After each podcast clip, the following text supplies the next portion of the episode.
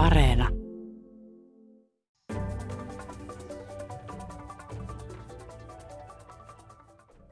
Miten inflaatio kehittyy EU:ssa ja kuinka vaikeaa inflaatiota on pysäyttää, kun se kerran on lähtenyt käyntiin? Vai onko niin todella, että jos se isosti lähtee käyntiin, niin se loppuu vain lamaan? Ja hyödyttääkö EU Suomea taloudellisesti tosiaan 18 miljardin euron edestä vuodessa, niin kuin on sanottu, vai kenties selkeästi vähemmän? Ja onko tämä nykyinen systeemi, jossa EUn jäsenmaksut määräytyvät maan bruttokansantuotteen mukaan hyvä, vai olisiko järjestelmä, jossa EUn jäsenmaksut määräytyvät esimerkiksi kansalaisten ostovoiman mukaan järkevämpi ja reilumpi? Tästä puhuu tänään Turun yliopiston taloustieteen emeritusprofessori Matti Vireen ja minä olen toimittaja Maija Elonheimo.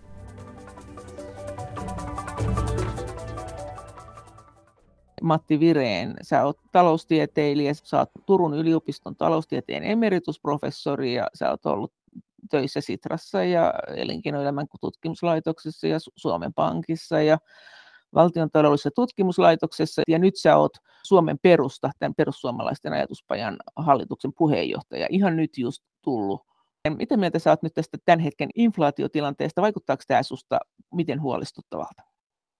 Monessakin mielessä vaikuttaa. Yksi on tietysti semmoinen, joka huolestuttaa ehkä kaikkein eniten, on se, että niin hirveän moni sanoo, että tämä tilanne on tullut yllätyksenä ei oikein tiedä, että mikä tämä tilanne, onko tämä tilapäinen, pysyvä ja niin poispäin. Minusta se on pikkusen hankalaa, että jos ne ihmiset, joiden pitäisi täyspäiväisesti seurata tilannetta ja olla tilanteen herroina, niin on vähän niin kuin äimän käkenä, että mikä tämä tilanne on, niin se ei anna kauhean hyvää kuvaa tietenkään ihmisille siitä, että tilanne on hallinnassa. Me tavalliset kansalaisethan tietenkin ollaan sitä mieltä, että oho, miten nyt inflaatiota, kun ei ollut pitkään aikaa, mutta kenen sun mielestä pitäisi se tietää, kenen tietämättömyydestä sä oot hämmästynein tai huolestunut? No tietenkin se on näkynyt ennen kaikkea Amerikassa, jos ne luvut on paljon isompia kuin meillä tai Euroopassa ylipäätään. Ja tietenkin siellä se hämmennys on ollut hirveän ihmeellinen. Että aina sanotaan, että heidän keskuspankki eli Federal Reserve Systemia myöten. Että vielä pitkin syksyä, vielä joulun alla, niin puhuttiin siitä, että, että tämä on hyvin tilapäinen ja heti vuodenvaihteen jälkeen luvut alkaa lähteä alaspäin. Ja nyt on ollut sitten tavallaan tämmöistä Jakobin painia ja, ja keskustelua siitä, että ei sittenkään ole siitä kysymys, vaan että meidän täytyy ruveta elämään tämän ongelman kanssa. Ja tämä on aika huolestuttava mielipiteiden muutos, koska Kyllä mun mielestäni jo keväällä meillä oli aika selkeitä merkkejä siitä, että on olemassa niin suuria epätasapainoja, että tämä hintataso ei voi pysyä entisellään. Ja jo kesällä hintataso lähti aika nopeaan nousuun Amerikassa ja tietenkin yleensä koko maailmassa. Että mun mielestä se, että tämmöisiin asioihin reagoidaan näin hirveän hitaasti ja kielletään näiden ongelmien olemassaolo, niin se on niin yleisestikin ottaen hankalaa. Että jos me kielletään ne taloudelliset ongelmat ja yritetään tota, noin verbaalisti poistaa ne meidän agendalta, niin ei se anna hirveän hyvää kuvaa tavallaan tota, noin asioiden hoidosta. No nythän on puhuttu, että joo, esimerkiksi EU-alueella on inflaatio iso jo 5 prosenttia, toivi olisi, että se olisi siinä vähän alle kaksi, mutta sanotaan, että se on se kysymys on nyt tästä poliittisesta tilanteesta, että energian hinta ja ruoan hinta on noussut, että se semmoinen pohjainflaatio, josta tämmöiset herkät erät putsataan, niin ei, joku siinä toki vähän reilu kaksi. Miten se tähän sanot? Niin, no mä en tykkää ollenkaan näistä putsauksista. Tämä tuo ainakin mun mieleeni nämä 70-luvun tapahtumat, jolloin tehtiin tätä putsausta niin kuin innokkaasti tämä tämmöinen kaikkein groteskein esimerkki tuli Amerikasta, jossa tämä Fedin pääjohtaja Arthur Burns oli niin kaikkein innokkaan ehkä tätä numeroiden saippuoinnissa.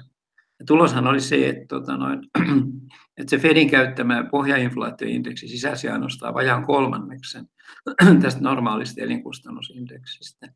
Eli yritettiin yksinkertaisesti vain vääristää näitä numeroita niin kauan, että saadaan oikeat arvot, ja se on minusta aika huolestuttava piirre tämmöisessä keskustelussa. On selvää, että kun inflaatio alkaa, niin eihän se ala sillä tavalla, että kaikki hinnat muuttuu saman verran. Että se pitäisi niin ihmisten ymmärtää. Ja varsinkin, jos meillä on niin selkeä liikakysyntä siellä taustalla. On selvää, että liikakysyntään aina liittyy siihen semmoinen piirre, että joissain hyödykyryhmissä ne hintan nousut on kerta kaikkiaan isompia. Joissain tulee olemaan pullonkauloja ja niin poispäin. Eli ei pidä ruveta niin kuin katsomaan niitä yksityiskohtia, vaan ymmärtämään, mikä se kokonaisuus on. Ja kokonaisuus on yksinkertaisesti, että meillä on inflaatio-ongelma. Se 5 prosenttia on sinusta liikaa jo. No ilman muuta ei me voida semmoisen inflaation kanssa elää, jos me yritetään samanaikaisesti argumentoida, että meillä on inflaatiotavoite, joka on keskimäärin 2 prosenttia. Silloin jompikumpi lause on väärä silloin. Sä oot sanonut niinkin, että EKP hän yritti vuosikausia nostaa sitä inflaatiota jonkun verran. Se ei, se ei EKPn toimilla noussut. Ja nyt ollaan jotenkin luottavaisia siihen, että kyllä EKP pystyy sen inflaation laskemaan. Se rupeaa kiristämään rahapolitiikkaansa, jolloin tämä rahan arvon aleneminen loppuu, mutta sä oot sanonut, että miten se nyt näin toimisi yksi yhteen, jos ei se sitä saanut nostettua sitä inflaatiota, niin saako se sen laskettua? Eikö sä tälleen sanonut, tai eikö tämä sun ajatuksessa?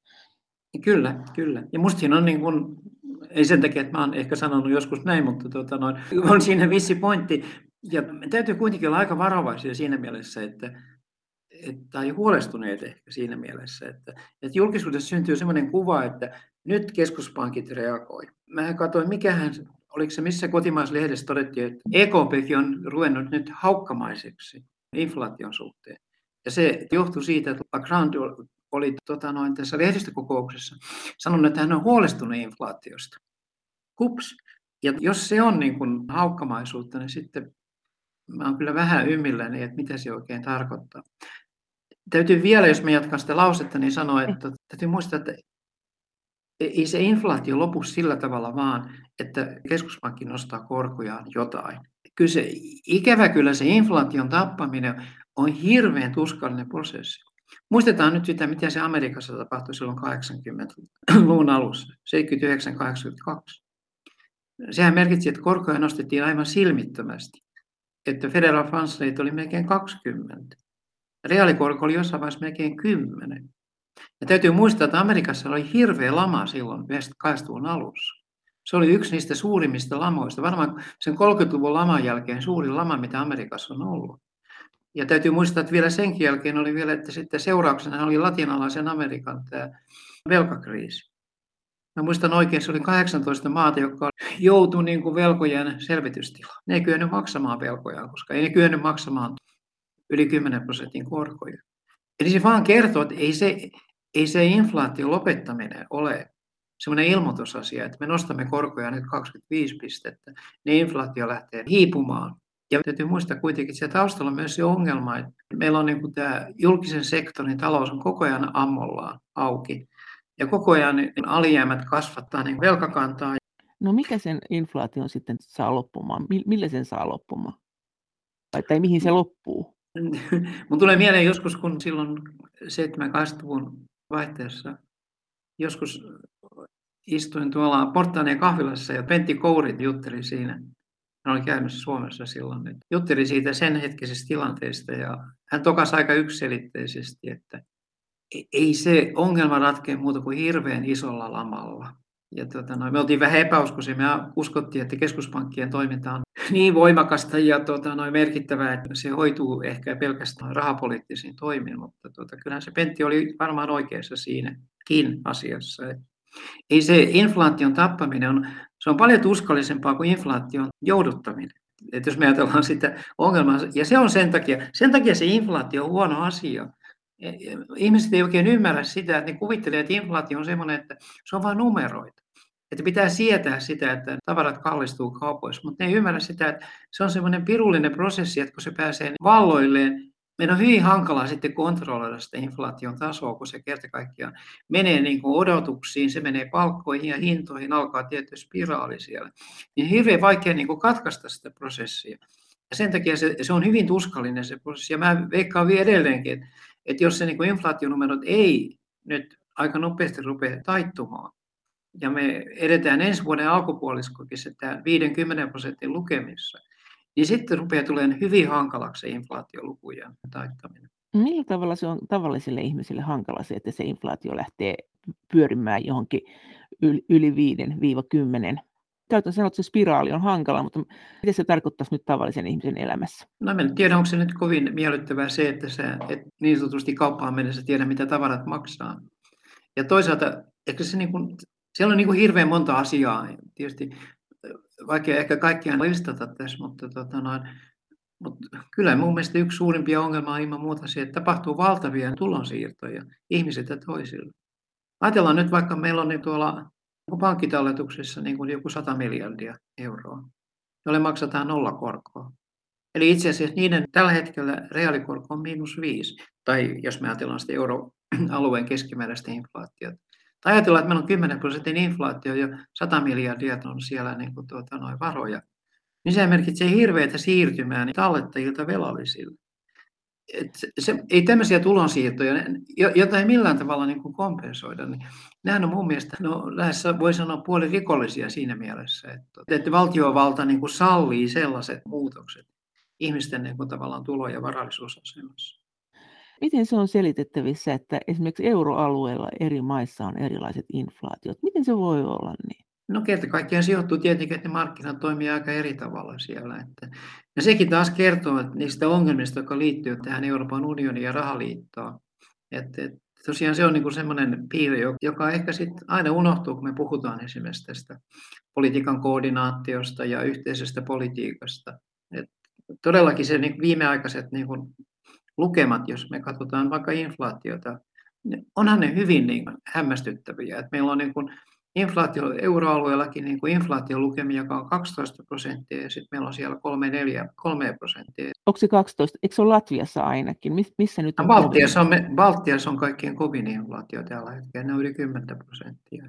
Sittenhän on meillä tietenkin sellaisia maita, jotka jostain syystä on aina näitä tavallaan niin kuin, tuota, noin onnistujia, niin kuin Sveitsissä, onko siellä 2 prosenttia. Että se vaan kertoo siitä että tietenkin, että, että ne, ne maakohtaiset erot, me nähdään taas kerran, että miten hirveän isoja ne on.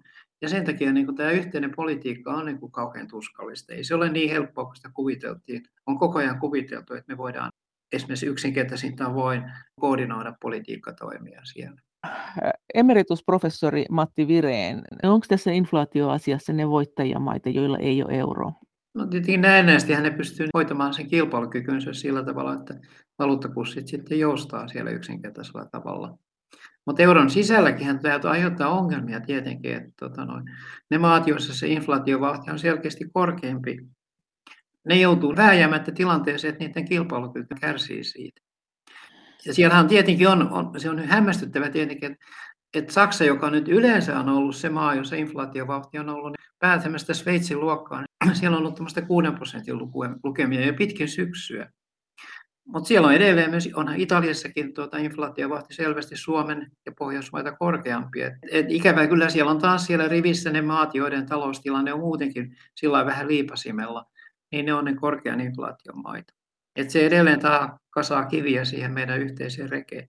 Mitä se sitten tarkoittaa että EKPn kannalta, kuinka hankala se tilanne on, koska ihan selvästi nyt sitten eri maat tarvitsisi erilaista politiikkaa, vai onko nyt kerta kaikkiaan se tilanne, että kun kokonaisuudessaan EU-alue, tai euroalueella se inflaatio on jo yli sen kahden, eli se on siellä viidessä, niin joka tapauksessa EKPn pitäisi nyt periaatteessa kiristää korkopolitiikkaa, ruveta vetämään rahaa takaisin, olla uusimatta näitä velkakirjoja. Niin, aika vaikea nähdä, että jos EKP ei tee mitään, jos meillä on pitkin kevättäviä tilanne on se, että kuitenkin inflaatioluvut on jossain siellä lukemassa viisi, jopa yli. Jos keskuspankki ei tee yhtään mitään, niin kyllähän se niin kuin romuttaa sen niin kuin uskottavuuden siinä mielessä, että, että puhuminen niin kuin, että, niin kuin inflaatiotavoitteista ja, ja politiikan uskottavuudesta niin käsi pysyvästi. Mutta se on tietenkin eri asia, että täytyy tehdä ero sen kanssa, että reagoidaan inflaatioon ja todella aidosti yritetään tukahduttaa se inflaatio. Kyllä mä pahasti pelkään.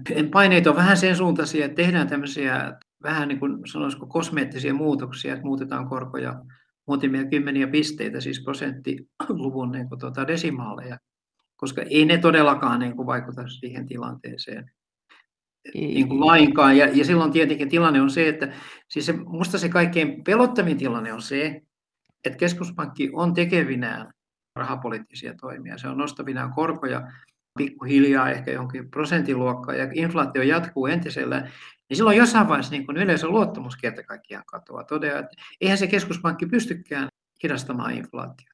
Sähän sanoit tässä, me juteltiin ennen tätä haastattelua, niin sä sanoit, että jopa Krugman, joka on tämmöinen elvytyskannattaja, hän on sanonut, että kyllä joka tapauksessa koron pitää olla keskuspankkikoron kovempi kuin pari prosenttia kuin inflaatio. Se tarkoittaisi nyt sitten jo 7 prosenttia. Joo.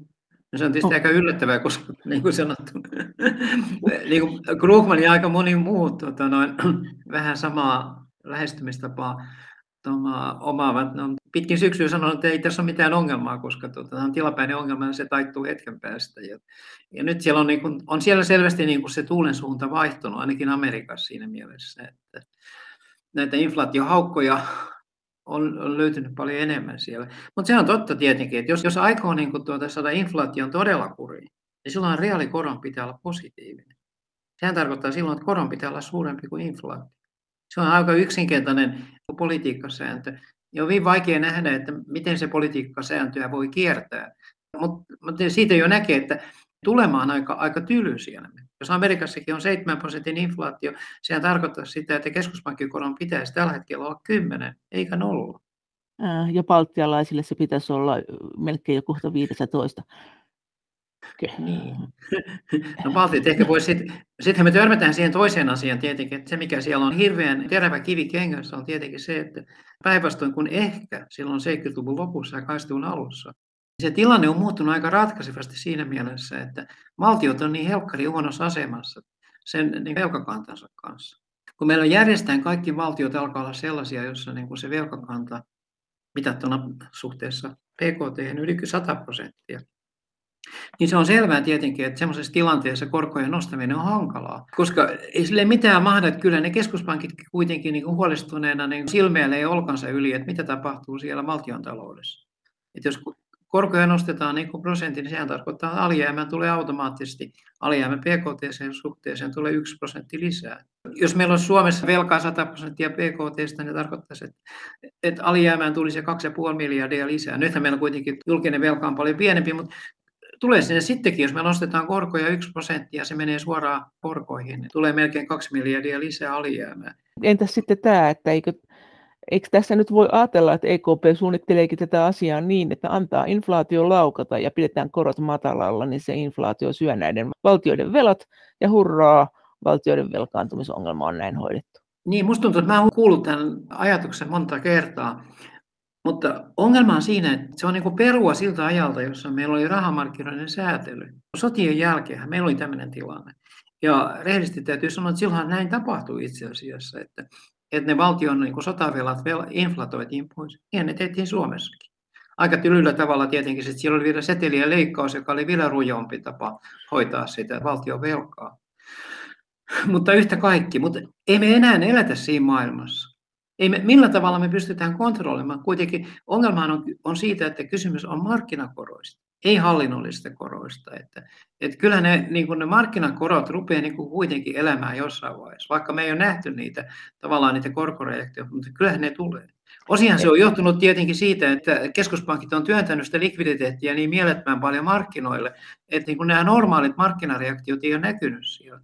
Mutta jos kuitenkin tapahtuu niin kuin keskuspankit on luvannut, että sen ylimääräisen likviditeetin keskuspankit on kasvattanut tota, noin sitä yleisön hallussa olevaa rahamäärää. Sen kasvattaminen loppuu ja sitä jopa supistetaan näitä pankkien taseita. Niin kyllä me ollaan tilanteessa, jossa korot tulee liikkumaan. Et musta se on aika mahdoton ajatus, että me pystyttäisiin nyt inflaatiolla tappamaan nämä tai tuhoamaan nämä tota, noin velkakannat. En mä usko siihen ollenkaan.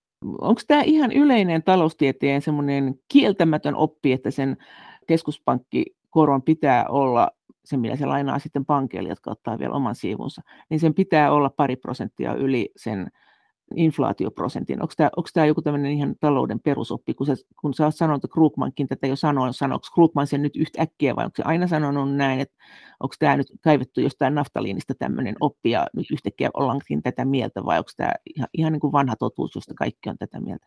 No en mä nyt tiedä sitä, että totuudet on tietysti vanhoja tai uusia. Mehän kutsutaan sitä Taylor-säännöksi yleensä. Et kun on todettu, että jos me ajatellaan sitä historiallista keskuspankkien käyttäytymistä ja tilanteet, jos keskuspankit on kyennyt kontrolloimaan inflaatiota ja, ja taloudellinen toimeliaisuutta, niin siinä on tiettyjä säännönmukaisuuksia, joiden perusteella se tuota, korko määräytyy. Eikä se nyt sen ihmeellisempi asia tietenkin ole. Onhan se selvää tietenkin, että jos meillä on reaalikorkot negatiiviset, niin sehän tarkoittaa silloin sitä, jos me pidetään pysyvästi reaalikorot negatiivisena, niin sehän tarkoittaa silloin, että kaikkien varallisuusesineiden nykyarvo on ääretön. Ääretön. No siitähän syntyy kupla siinä mielessä, koska tuota, noin, Jos me maksetaan negatiivista korkoa niin kuin varallisuudelle, niin eihän siinä ole mitään järkeä sinänsä.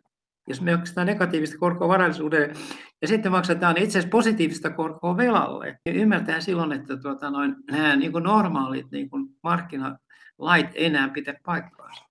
No, ja kyllähän me toisaalta nähdään se, jos me katsotaan, mitä on tapahtunut nyt, kun meillä on sellainen tilanne ollut, että reaalikorot on negatiivisia. Mikä tässä on ollut seurauksena? Me nähdään, että, että kaikissa maissa niin sanotut varallisuushinnat, eli asuntojen hinnat ja pörssikurssit, että nehän on elänyt niin kuin aika villiä elämää. Me katsotaan niin kuin Amerikassakin tuota pörssikurssit on noussut siellä melkein 50 prosenttia vuodessa. Onhan siellä aivan älytöntä vauhtia näissä hinnoissa. Ja pelottavaa siinä mielessä, että se rahapolitiikka on ylemmäärin niin kuin vaikuttanut positiivisesti sellaisiin hintoihin, jotka on pelkästään haitallisia niin kuin pitkässä juoksussa. Synnyttänyt tämmöisiä niin varallisuuskupleja. Matti Vire, onko tämä kuinka globaali tämä tilanne? Että oletatko että nyt on tulossa tämmöinen maailmanlaajuinen inflaatio, joka sitten loppuu maailmanlaajuiseen lavaan? Niin. No yleensä nämä inflaatiosyklit, mitä maailmalla on ollut, ne on tietenkin ollut globaaleja. Että, että siinä mielessä tietenkin se inflaatio tahtoo niin kulkea maasta toiseen. Osin johtuen siitä, että nämä vientihinnat ja tuontihinnat, niin ne on yhteisiä hintoja ja ne tietysti välittyy. Tämä on vähän niin kuin korona, että se menee niin kuin tavallaan tarttuu maasta toiseen tämä tilanne. Näkyyhän se siinäkin, kun me katsotaan meilläkin esimerkiksi tuottajahintoja. Niin meillähän tuottajahintojen kasvu viime vuonna, oliko se 24 prosenttia. Siellä onhan siellä hirveä pommi siellä alla, että, tota noin, joka on vielä purkautumatta siinä mielessä. Ne liittyy nimenomaan siellä, että tuotannon kustannuspuolella on paljon enemmän paineita kuin miten me on nähty kuluttajahinnoissa. Se, mikä nyt on vähän poikkeuksellista, on ollut tietenkin, että palkkakehitys on kaikkialla ollut kuitenkin aika eri luokkaa, mitä se oli esimerkiksi silloin 6- ja 70-luvulla, jolloin ne palkat selkeästi reagoivat paljon nopeammin niin kuin hintoihin. Mutta taittuu se kamelin selkä joskus niin kuin nytkin, jos inflaatioluvut on niin luokkaa yli 5 prosenttia, niin kyllä mä luulen, että niin rupeaa tulemaan paineita siihen, että no palkkaratkaisutkin on ihan eri luokkaa, miten ne on tällä hetkellä.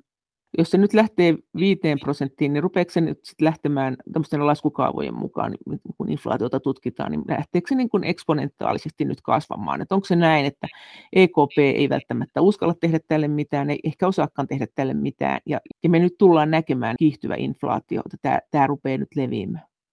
Mm, se on yksi riskiskenaario tässä. Se on ilman muuta yksi riskiskenaario. Hyvin paljon riippuu siitä, ja, mutta täytyy myös, että, myös niin kuin samaan hengenvetoon sanoa, että kyllä se riippuu hirveän paljon myös niin kuin siitä sen julkisen sektorin käyttäytymisestä. Että jos, jos me edelleenkin nähdään tässä, että vuonna 2022, 2023, 2024 näiden, sanotaan että vaikka euroalueen maiden, niin julkisten sektorien alijäämät pysyy samalla tasolla kuin nyt, eli se velan kasvu jatkaa laukkaamista, niin aika vaikea nähdä, että, että niin kuin marginaaliset toimet keskuspankin tasolla muuttaa sitä tilannetta. Että kyllä meidän pitäisi nähdä, nähdä nyt jatkossa, että muuttuu paitsi se keskuspankin tavallaan rahapoliittinen niin kuin ote, myös, että se elvytyksen nimellä kulkevat alijäämien kasvu niin kuin vihdoinkin loppuu.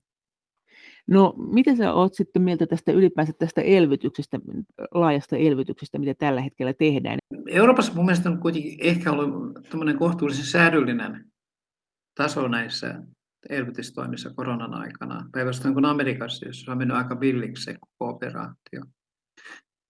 Ehkä me enemmän huolissani siitä, että tämä elvytyksestä on tullut tämmöinen kuvitelma, että se on tämmöinen ilmainen lounas, että se on niin kuin aspiriini, jota voidaan ottaa kaikkiin sairauksiin. Eikä sillä ole mitään hintaa siinä mielessä. Että, että kun tulee joku ongelma, tulee pandemia tai Brexit tai joku pankkikriisi, ja, niin, niin se on automaattisesti niin kuin tavallaan painetaan sitä nappia ja todetaan, että nyt on pakko elvyttää, koska meillä on ongelma. Et, et ikään kuin, niin kuin talouksilla ei olisi niin kuin olemassa niin kuin mitään muuta niin kuin arsenaalia.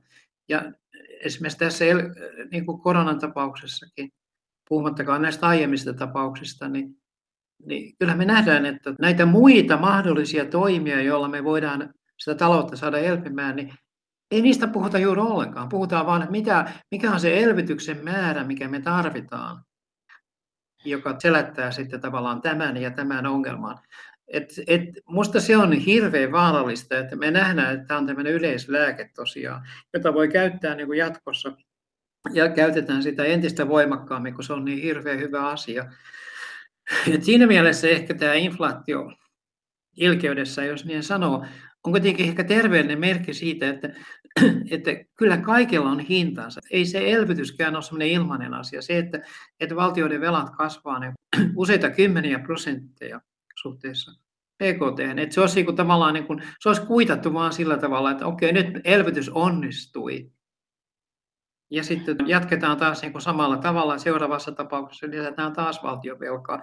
Mehän ei nähdä, me on nähty kertaakaan vielä tässä viimeisen 30 vuoden aikana, että olisi tapahtunut sitten jonkinlainen ryhtiliike, todettu, että hyvä, nyt taloudet on saatu tasapainoon, nyt meidän täytyy supistaa velkakantaa. Ei kukaan koskaan esitä tämmöisiä lauselmia. Nytkin mä niin kuin ihmettelen hirveästi sitä, että tota noin, toisaalta niin kuin sanotaan poliitikot, jos me tota noin, niin kuin yleisnimenä heitä käytetään, on kuitenkin ottavinaan niin kuin hirveästi pisteitä siitä, että talous kasvaa nopeasti, työttömyys on pienentynyt ja niin poispäin. Mutta saman hengenvetoon he kuitenkin sanoivat, että tarvitaan vieläkin kuitenkin elvytystoimia. Ja se on niin kuin vähän erikoista, kun kuitenkin kai se perusajatus on ajatellut siltä, että finanssipoliittinen ekspansio on nimenomaan tarkoitettu silloin suhdanteiden tasottamiseen. Eikä, että se olisi joku tavallaan tämmöinen pysyvä doping, jolla me voidaan saada aikaiseksi talouden toimeliaisuutta. Et mun mielestä semmoista, kun nytkin edelleen puhutaan, että kyllä me tarvitaan vielä elvytystä, niin silloin kyllä mulla ensimmäinen reaktio, että mikä logiikka enää tässä elvytyskeskustelussa on. Että jos, jos selvästi niin kuin ajatellaan, että elvytyksestä on tullut, niin ei suinkaan suhdanneilmiö, vaan jonkinlainen niin kuin, tavallaan niin kuin kasvun moottori. No eikö se tavallaan nyt ole kuitenkin tykätty, että kyllä onkin, että nyt kasvaa lujaa talous. Että kyllähän tästä nyt ollaan aika tyytyväisiä, että niin. inflaatio tosin on, mutta kyllä kasvuakin on. Niin, mutta kyllä me täytyy katsoa vähän pitemmälle eteenpäin, että mikä se, se tilanne on siellä. Että onko tilanne todella niin, että meidän talous, niin kuin Suomen talous, onko se semmoisessa tilanteessa, että se pysyy heiveröisesti, sanotaan prosentin niin kuin kasvuuralla, jos meidän koko ajan niin julkinen sektori on, sanotaan 2-3 prosentin alijäämällä. Onko niin, että me ainoastaan niin velkarahalla kyetään pitämään tämä talouskasvussa? Niin se on minusta se pelottava ilmiö. Jos me joudutaan vastaamaan siihen, että kyllä, niin olen aika kauhuissani kyllä, että mikä meidän käsitys on talouspoliittisten niin välineiden käytöstä. Mikä se vaihtoehto susta on sitten tähän näin, palkkojen alentaminen?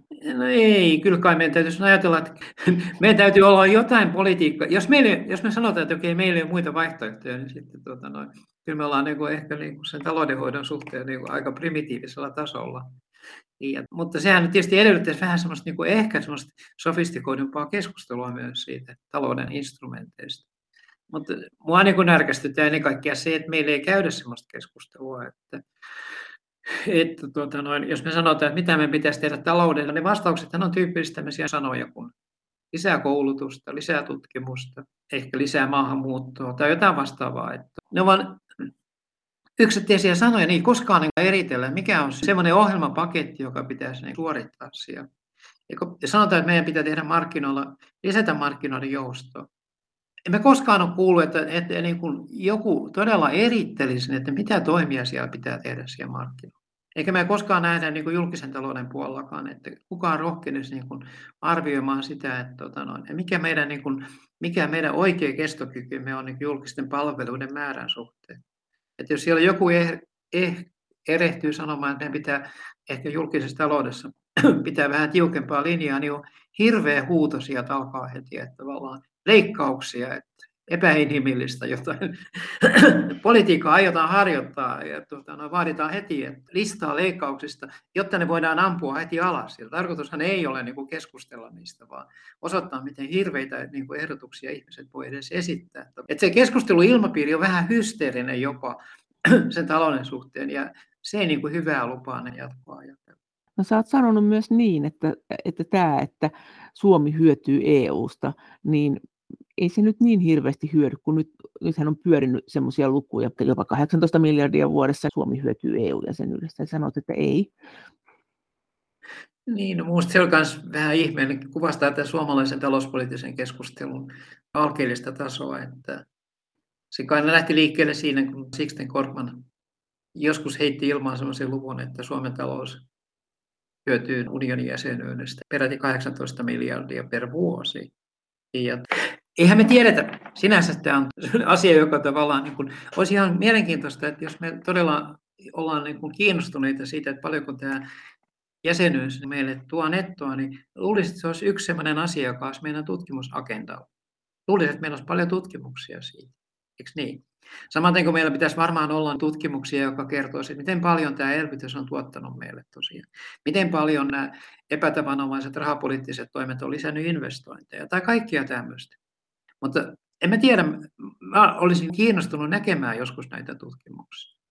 Tässä tapauksessahan on, tilanne oli vain se, että lähtökohtana oli yksi tota noin, tota noin, komission, ekonomisti. komission, niin. komission ekonomistien keskustelualoite, jossa, jossa arvioitiin sitä, että mitä tapahtuisi, jos joku jäsenmaa X, jonka mielikuvitus ei ole mielikuvitus, tai täytyy hirveän paljon olla mukana arvatakseen, mistä Xstä on kysymys, mutta kuitenkin, että tavallaan mitä tapahtuu, jos jäsenmaa joutuu EUn ulkopuolelle, sen tullimuurin ulkopuolelle täysin. Okei. Mitä tapahtuu sen taloudelle? Miten paljon se kärsii siitä?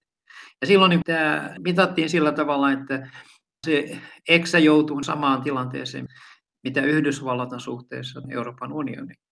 Ja se asianomainen talous ei voi tehdä mitään sen asian hyväksi. Ja se joutuu vain sen tullimuurin uhriksi. Ja jos näin on, niin on päivän selvää tietenkin, että se kärsii taloudessa jotain, jos ei se pysty millään tavalla sopeuttamaan sitä tilannetta, esimerkiksi muuttamalla valuuttakurssiaan tai orientoitumalla muille markkinoille.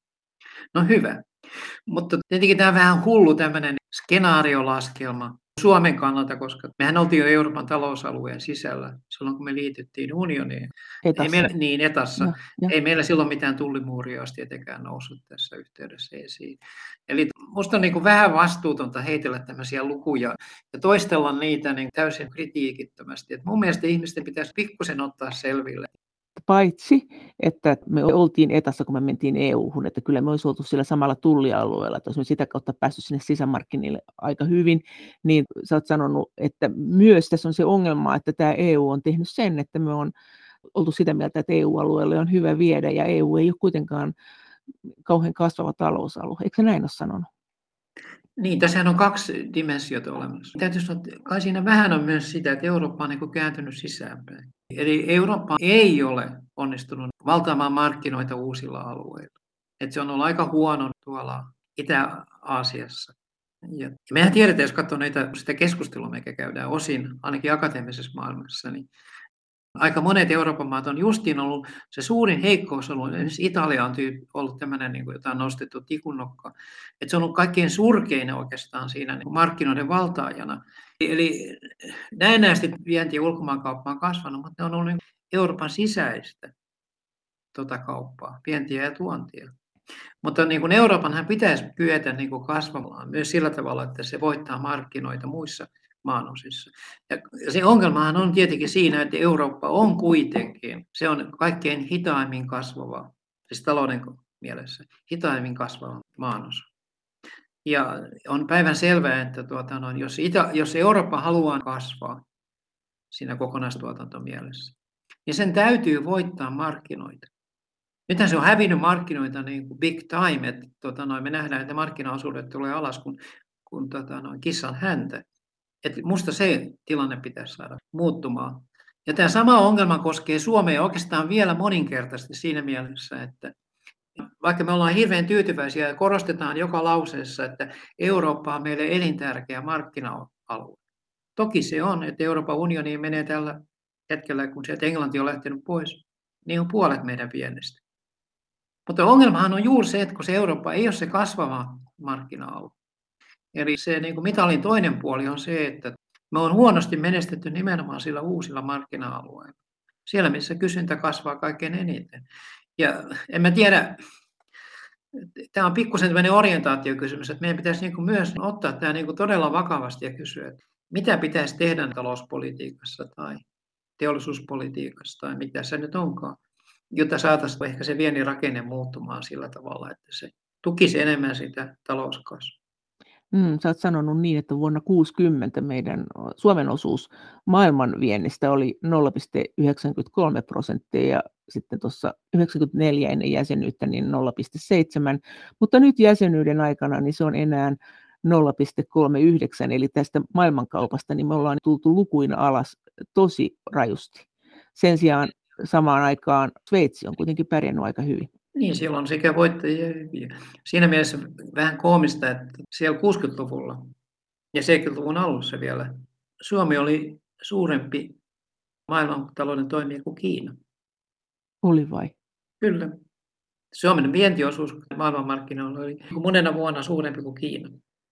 Kiina oli ihan kanveesilla siinä mielessä tietenkin. Siellä taustalla oli tuota Mao Tse-tungin aivan älytön talouspolitiikka, joka muuttui vasta silloin 76, kun hän siirtyi sitten tavallaan tuonne toiseen kerrokseen tai en mä tiedä sitten mihin tämä Danten polku oikein vie.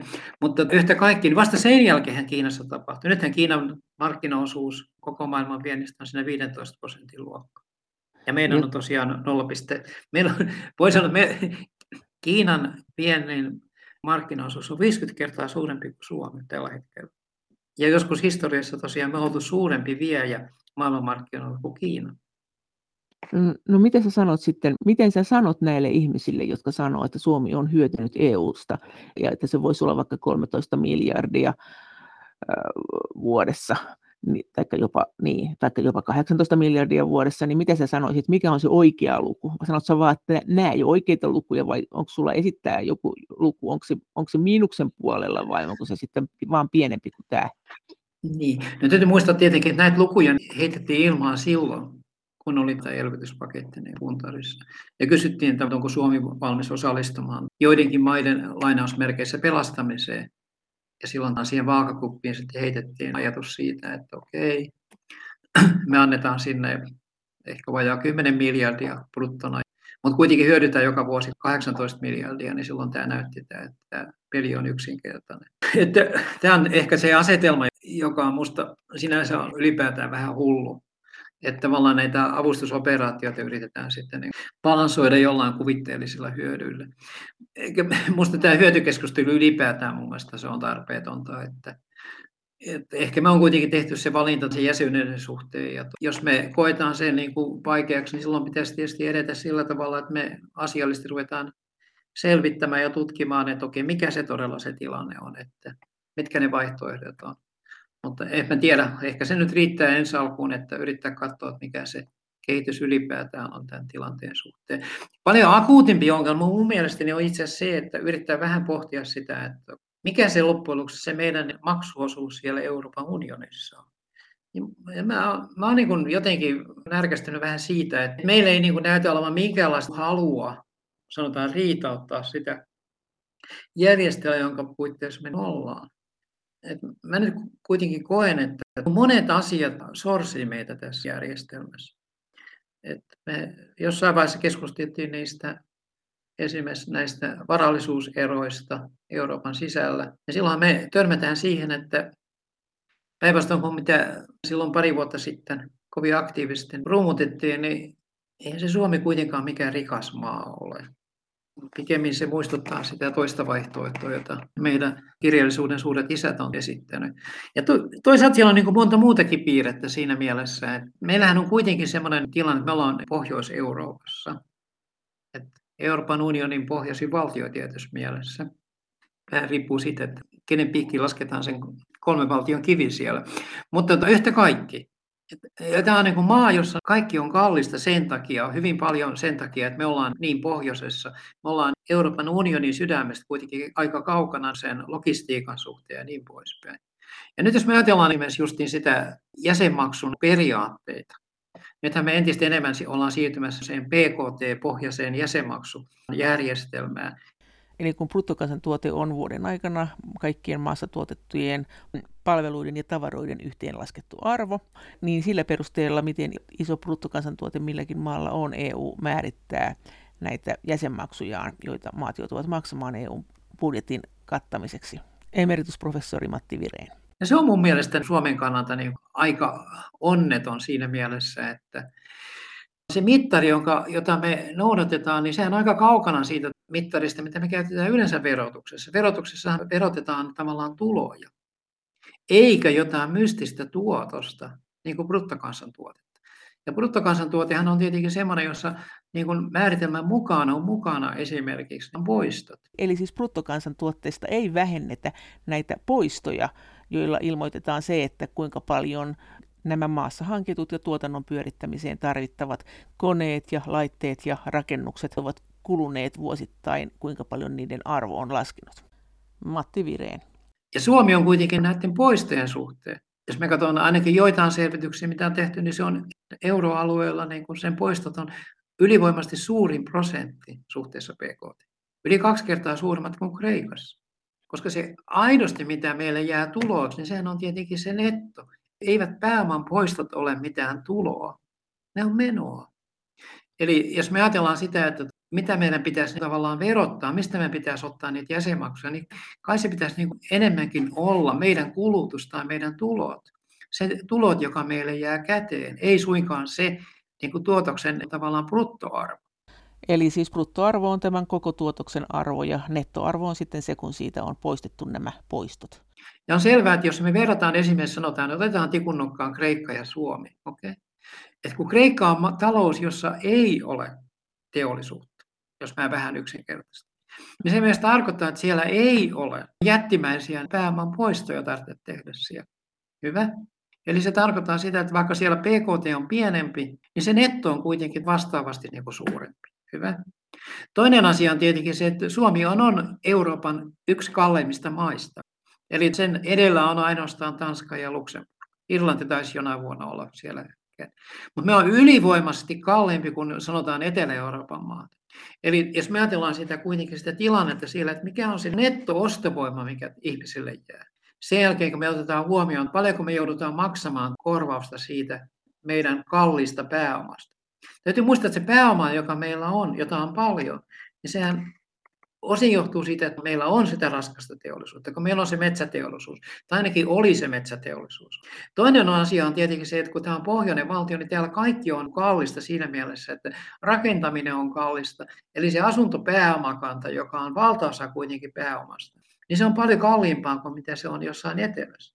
Samaten kuin mitä tahansa me rakennetaan, niin se on paljon raskaampaa ja kalliimpaa. Ja se kasvattaa niin kuin näennäisesti meidän bruttoinvestointeja ja se kasvattaa myös sitä pääoman kulumista. Se niin kuin unohtuu itse asiassa, että mehän maksetaan jäsenmaksua EUlle siitä, että me ollaan pohjoisessa. Me maksetaan siitä, että me ollaan teollinen valtio ja meidän vientimme on nimenomaan pääasiassa teollisuutta. Me ei viedä turistituotteita. Eli sä oot sitä mieltä, että jos tämä meidän varallisuus, niin katsotaan tästä bruttokansantuotteesta, niin se pitäisi oikeastaan tämmöisestä käsitteestä laskea, jolloin täältä olisi otettu pois tämä meidän kallis eläminen, nämä meidän kalliit kulut, jotka johtuu tästä, missä me nyt ollaan ja mikä on meidän tämä tuotantorakenne, että mitä meille jää käteen, niin siitä vasta. Niin, tai mieluummin vaikka kulutuksesta. Kun kulutushan on, tai jos mä ajatellaan kulutusta, niin se kertoo sitä, että mikä on meidän hyvinvoinnin määrä siellä. Kulutushan on se, mikä on meidän, se kuulostaa tyhmät, mä sanon, Kulutushan on se elämisen tarkoitus. Jos et usko siihen, niin sä voit mennä tuonne vaikka Prisma naulaan ja ottaa selville, että mikä se on se elämisen tarkoitus. Mutta anyway, sehän on kuitenkin, jos me ajatellaan taloustiedettä, niin me ajatellaan tietenkin, että sen kulutusmahdollisuuksien maksimointi on se, mistä me viime kädessä saadaan sitä hyvinvointia. Kaiken kulutuksen maksimointi siellä. E, eihän me saada mitään hyvinvointia PKTstä mun mielestä jos meillä olisi niin kuin valppaita edustajia jossain Brysselissä, niin ottaisi jotenkin niin kuin hankkeekseen pohtia sitä, että mikä on se itse asiassa se tapa, jolla niitä EU-jäsenmaksuja pitäisi kerätä. Ei suinkaan se helpoin tapa. Helpoin tapahan on katsoa tilinpidosta joku PKT-luku. Mutta me pitäisi nyt pohtia myös sitä, että onko se nyt hirveän tasapuolinen eri valtioiden kannalta. Ja meidän kannalta, niin kuin Suomen kannalta, niin kuin tavallaan tämä PKT-pohjainen järjestelmä on mahdollisimman epä oikeudenmukainen. Jos se hyödyttää jotain, niin se ilman muuta hyödyttää niitä maita, joita me itse asiassa avustetaan sitten esimerkiksi elvytyspaketin puitteissa. Ja meidän pitäisi yrittää pohtia, että mikä loppujen lopuksi on se reilu järjestelmä ylipäätään. Onko reilua se, että me maksetaan tulonsiirtoja maille, joiden todellinen elintaso itse asiassa saattaa olla parempi kuin meillä sen perusteella, että sanotaan kansantalouden tilinpidon luvut näyttää siltä, että Suomessa on korkea elintaso. Nyt peruuta, sano sitten aina kun menee väärin. Onko se nyt siis näin, että sun mielestä bruttokansantuote on väärä numero päättämään sitä, että kuinka rikkaita maat on ja paljonko niiden pitää maksaa EU-hun. Oikeasti meidän pitäisi suhteuttaa se siihen, että paljonko kansalaisilla on kulutettavaa osto, ostovoimaa. Ja semmoisia lukuja on olemassa, ne, ne olisi ihan saatavilla, ja bruttokansantuote aiheuttaa monennäköistä häiriötä. Ja sitten kun meillä on aika pääomavaltaista tämä meidän tuotanto, niin niihin koneihin ja tehtaisiin menee hirveästi rahaa, joka näyttää kivalta bruttokansantuotteesta, mutta jos jollakin maalla sattuu nyt olemaan vaikka matkailu se ala, niin siellä ei nyt ole niin paljon menoja siihen, että se tavallaan vääristää sitä. Siellä on semmoista rahaa liikkuu siellä bruttokansantuotteessa komeasti, joka ei tule kansalaisille käytettäväksi. Onko tämä, tämä sanoinko mä nyt jotenkin tämän väärin? Ei mitenkään. Kyllä sä oot ihan oikealla jäljellä, että, että jos me ajatellaan tätä nykyistä järjestelmää, niin sehän sorsii maita, niin kuin Suomen tapaisia maita, jotka on teollisuusmaita, jotka vie teollisuustuotteita. Ja se suosii maita, jotka ei ole teollisuusmaita, jotka on perustaa tulonsa palveluiden, ennen kaikkea niin kuin tavallaan turismi ja tämän tyyppisiä. Mutta en mä tiedä, onko tämä reilua, eikä ei me voi ajatella, että Euroopan unioni kaiken kaikkiaan voisi keskittyä turismiin. Kyllä meidän pitää niin ymmärtää, että me tästä olla tasapuolisia tässä yhteydessä. Ja toinen asia tietysti, kun mä ajatellaan näitä argumentteja, on tietenkin se, että onko oikein, että maat, jotka verottaa paljon ja tuottaa hyvinvointipalveluksia ihmisille, jos on korkeat on hyödykeverot. Kun meidän kuitenkin hyödykeverot on ollut Euroopan unionin toisiksi tai korkeimmat. Vähän vaihtelee, mikä meidän sijoitus on Tanskan välillä. Kun hyödykeverot suhteessa yksityiseen kulutukseen on melkein 30 prosenttia. Niin se tarkoittaa sitä, että kun ne hyödykeverothan tulee myös mukaan. Eli nämä hyödykeverot, jotka lasketaan myös mukaan bruttokansantuotteeseen, josta sitten lasketaan esimerkiksi meidän EU-jäsenmaksumme, niin ne ovat tällaisia veroja, joita kutsutaan myös joskus nimellä tuotevero, niin niistä ehkä tutuin meille tavallisille kuluttajille on arvonlisävero. Kun se bruttokansantuotehan lasketaan markkinahinnoin, mitä korkeampi meillä on välillinen verotus, eli mitä korkeampia meillä on hyvinvointipalveluksia, niin me maksetaan siitä maille, jolla on alhainen hyödykeverotus. Okay. Jos meillä on sellainen maa, jolla on alhainen hyödykeverotus, esimerkiksi alkoholi on ilmasta, tupakka ilmasta ja ruoka on ilmasta verotuksen suhteen. Niin se, että meillä on korkea hyödykeverotus, niin me joudutaan maksamaan siitä tulonsiirtoa maille, jotka pitää alasta verotusta. Onko se reilua, koska me koetaan, että on epäreilua, että jos yritysverotuksessa on eroja, mutta sitten me kuitenkin ollaan valmiit jäsenmaksuissa suosimaan järjestelmää, jos se hyödykeverotus on mahdollisimman alhainen jos, jos me nyt lähdetään siitä, että bruttokansantuotteessa on monennäköisiä ongelmia, niin miten sitten, jos me ajatellaan sitä, äh, että kuinka rikas maa Suomi on Euroopan tasolla, jos ajatellaan tätä kuluttajien ostovoimaa, niin jos me nyt vaikka sen kuluttajien ostovoiman mukaan laskettaisiin nämä, paljonko me ollaan nettomaksajia tai, tai, tai sit saajia, niin missä kohdassa me suunnilleen oltaisiin? No me oltaisiin varmaan paljon alemmalla sieltä tasolla tekee jo hirveän ison ero, jos me ajatellaan sitä, että me tehtäisiin korjaus siihen se hintatason suhteen. Koska se hintataso itse asiassa hyvin ratkaisevalta osin heijastaa justiin sitä, että meillä on niin, niin, niin helkkarin paljon korkeampi se hyödykeverotus. Jos me ajatellaan sitä meidän verojärjestelmää, niin sehän on, sehän on todella yksi niistä maailman korkeimpia hyödykeverotuksen maita. Tämä osin johtuu siitä, että meillä on tämä vanha mantra, että verotetaan mieluummin kulutusta kuin työtä. Mikä tietysti on vähän semmoinen niin kuin tyhmä siinä mielessä, että, että ihminen, joka saa rahaa työstä, niin kyllähän se käyttää keskimäärin kaikki rahansa kulutukseen. Eli siinä mielessä me vaan leikitään niin kuin siinä mielessä vaan sanoilla. Okay? Eli mun mielestä se ei ole niin kuin se iso ero siellä. Samaten kun me ihmetellään amerikkalaisten elintasoa siellä, että kun ajatellaan sitten, jos meidän kulutuksen implisiittinen veroaste on 30 prosenttia, niin Amerikassahan siellä ei ole arvonlisävero, vaan liikevaihtoveron tapainen. Ja se on jossain siellä 5-7 prosentin tieppeillä. Se tekehän se valtavan eron siihen ihmisten ostovoimaan, jos meillä on niin, kuin niin erilainen se tavallaan se hintataso johtuen siitä verorakenteesta. Ja vielä kerran, niin kuin, en mä tiedä, onko niin kuin hirveän oikeudenmukainen tapa ajatella, että jos joku valtio haluaa niin ylläpitää hyvää julkisten palvelusten tasoa, nimenomaan sillä tavalla, että se ylläpitää korkeaa hyödykeverotusta, Onko se oikein, että tästä sitten rangaistaan sitä maata nimenomaan niin kuin näiden esimerkiksi EU-maksujen kanssa? Eikö se niin kuin pitäisi olla pikemminkin päinvastoin sillä tavalla, että, että hyvinvointipalveluiden tuottamista pikemmin katsotaan hyveenä kuin haittana, mutta näin se vaan menee tässä, tässä järjestelmässä. Mutta yhtä kaikki tämä mun mielestä vaan viittaa siihen, että me ei pitäisi olla niin kuin siellä EUn piirissäkään vaan niin ne myötäjuoksia, joka ilosti taputtaa kaikille EUn määräyksille ja päätöksille. Meidän pitäisi olla valppaina siellä ja esimerkiksi justiin tässä jäsenmaksujutuissa kysyä, että hetkinen, mikä se loppujen lopuksi on se järkevä tapa kerätä niitä rahoja siellä. Ja luulisin, että eihän USAssakaan niin järjestelmä perustu siihen, että osavaltioita vero, vero, osavaltiosta kerätään veroja niiden PKT-lukujen perusteella, vaan ylipäätään verojahan kerätään sen ostovoiman perusteella tai niin kuin niiden nettotulojen puolesta. Ja se luulisi, että se on se looginen tapa edetä tässä yhteydessä. Ja tämä olisi Eikä... tavallaan, jos tulisi joku EU-verotus, niin, jota ehkä ei tule tai ehkä tulee, niin tavallaan nämä jäsenmaksut sun mielestä pitäisi verotuksen logiikalla kerätä, eikä tämmöisellä bruttokansantuotelogiikalla. Onko se nyt näin niin kuin tiivistettynä? Niin, en mä nyt ole mikään todella innokas EU-vero. Mä oon suhtanut siihen aivan kauhulla tietenkin, mutta tuota noin, se ei estä sitä niin kuin argumenttia, että jos me kerätään jäsenmaksuja, niin kai niiden logiikan pitäisi olla jotenkin samanlainen kuin verotuksen ylipäätään, että optimaalisen verotuksen. Onhan meillä ollut se arvonlisäpohjaperusteinen niin kuin komponentti siellä, mutta sehän ei perustu niin siihen kulutusverologiikkaan, vaan siellä on myös investointitavarat ja niin poispäin. Ja sen osuus on sitten selkeästi pienempi. Mutta ylipäätään niin pitäisi tämmöisiä asioita yrittää pohtia, eikä vaan ottaa vastaan kirjelmiä Brysselistä ja todeta, että okei, nyt meidän täytyy maksaa näin paljon, on se ikävä, kun me joudutaan näin paljon maksamaan. On se väärin, että joku pääsee helpommalla. Kyllä meidän pitäisi niin aktiivisesti puuttua tämmöisiin asioihin ja yrittää keskusteluttaa. Mitkä maat sä luulet lähtisi meidän kanssa tehdä, jos me ruvettaisiin tämmöistä ajamaan? Ketkä muut tästä kärsii? No varmaan se on se sama jako, mitä on aika monesti havaittu, se on se pohjoinen ja etelä.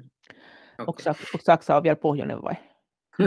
No sitä ei ota enää kukaan siltä. Voi oikein taida saada ottaa selvänä, kuuluuko se itään vai länteenkin tässä viime aikoina. Tai vaikuttanut hyvin epäselvältä nämä, monet asiat, mutta kyllähän tässä niin selkeästi on niin tällaista ristivetoa.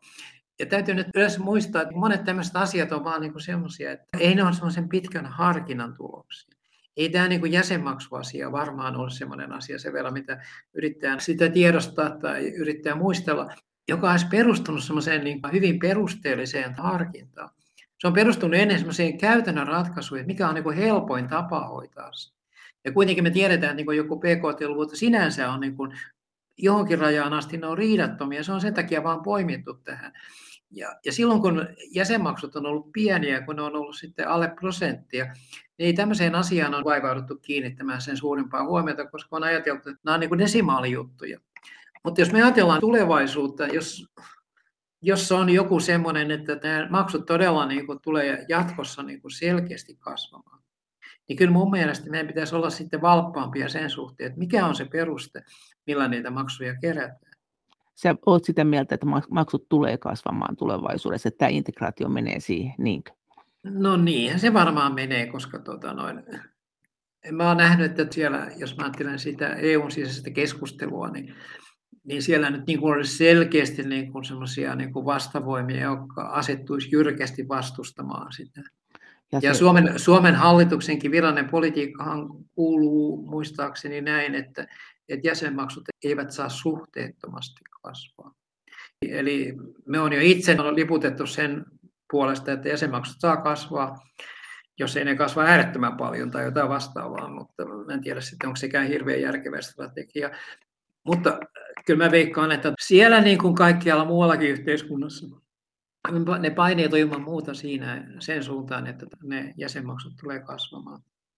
Miten? Ja nimenomaan sen takia siihen pitäisi vähän kiinnittää huomiota, miten ne todella kerätään siellä. Näin sanoi Turun yliopiston taloustieteen emeritusprofessori Matti Vireen. Kiitos teille kommenteista ja viesteistä. Kaikki kommentit ja viestit ovat hyvin tervetulleita. Niitä voi lähettää sähköpostien osoitteeseen maija.elonheimo.yle.fi ja sen lisäksi me voimme keskustella näistä EU-teemoista yhdessä Twitterissä aihetunnisteella Brysselin kone.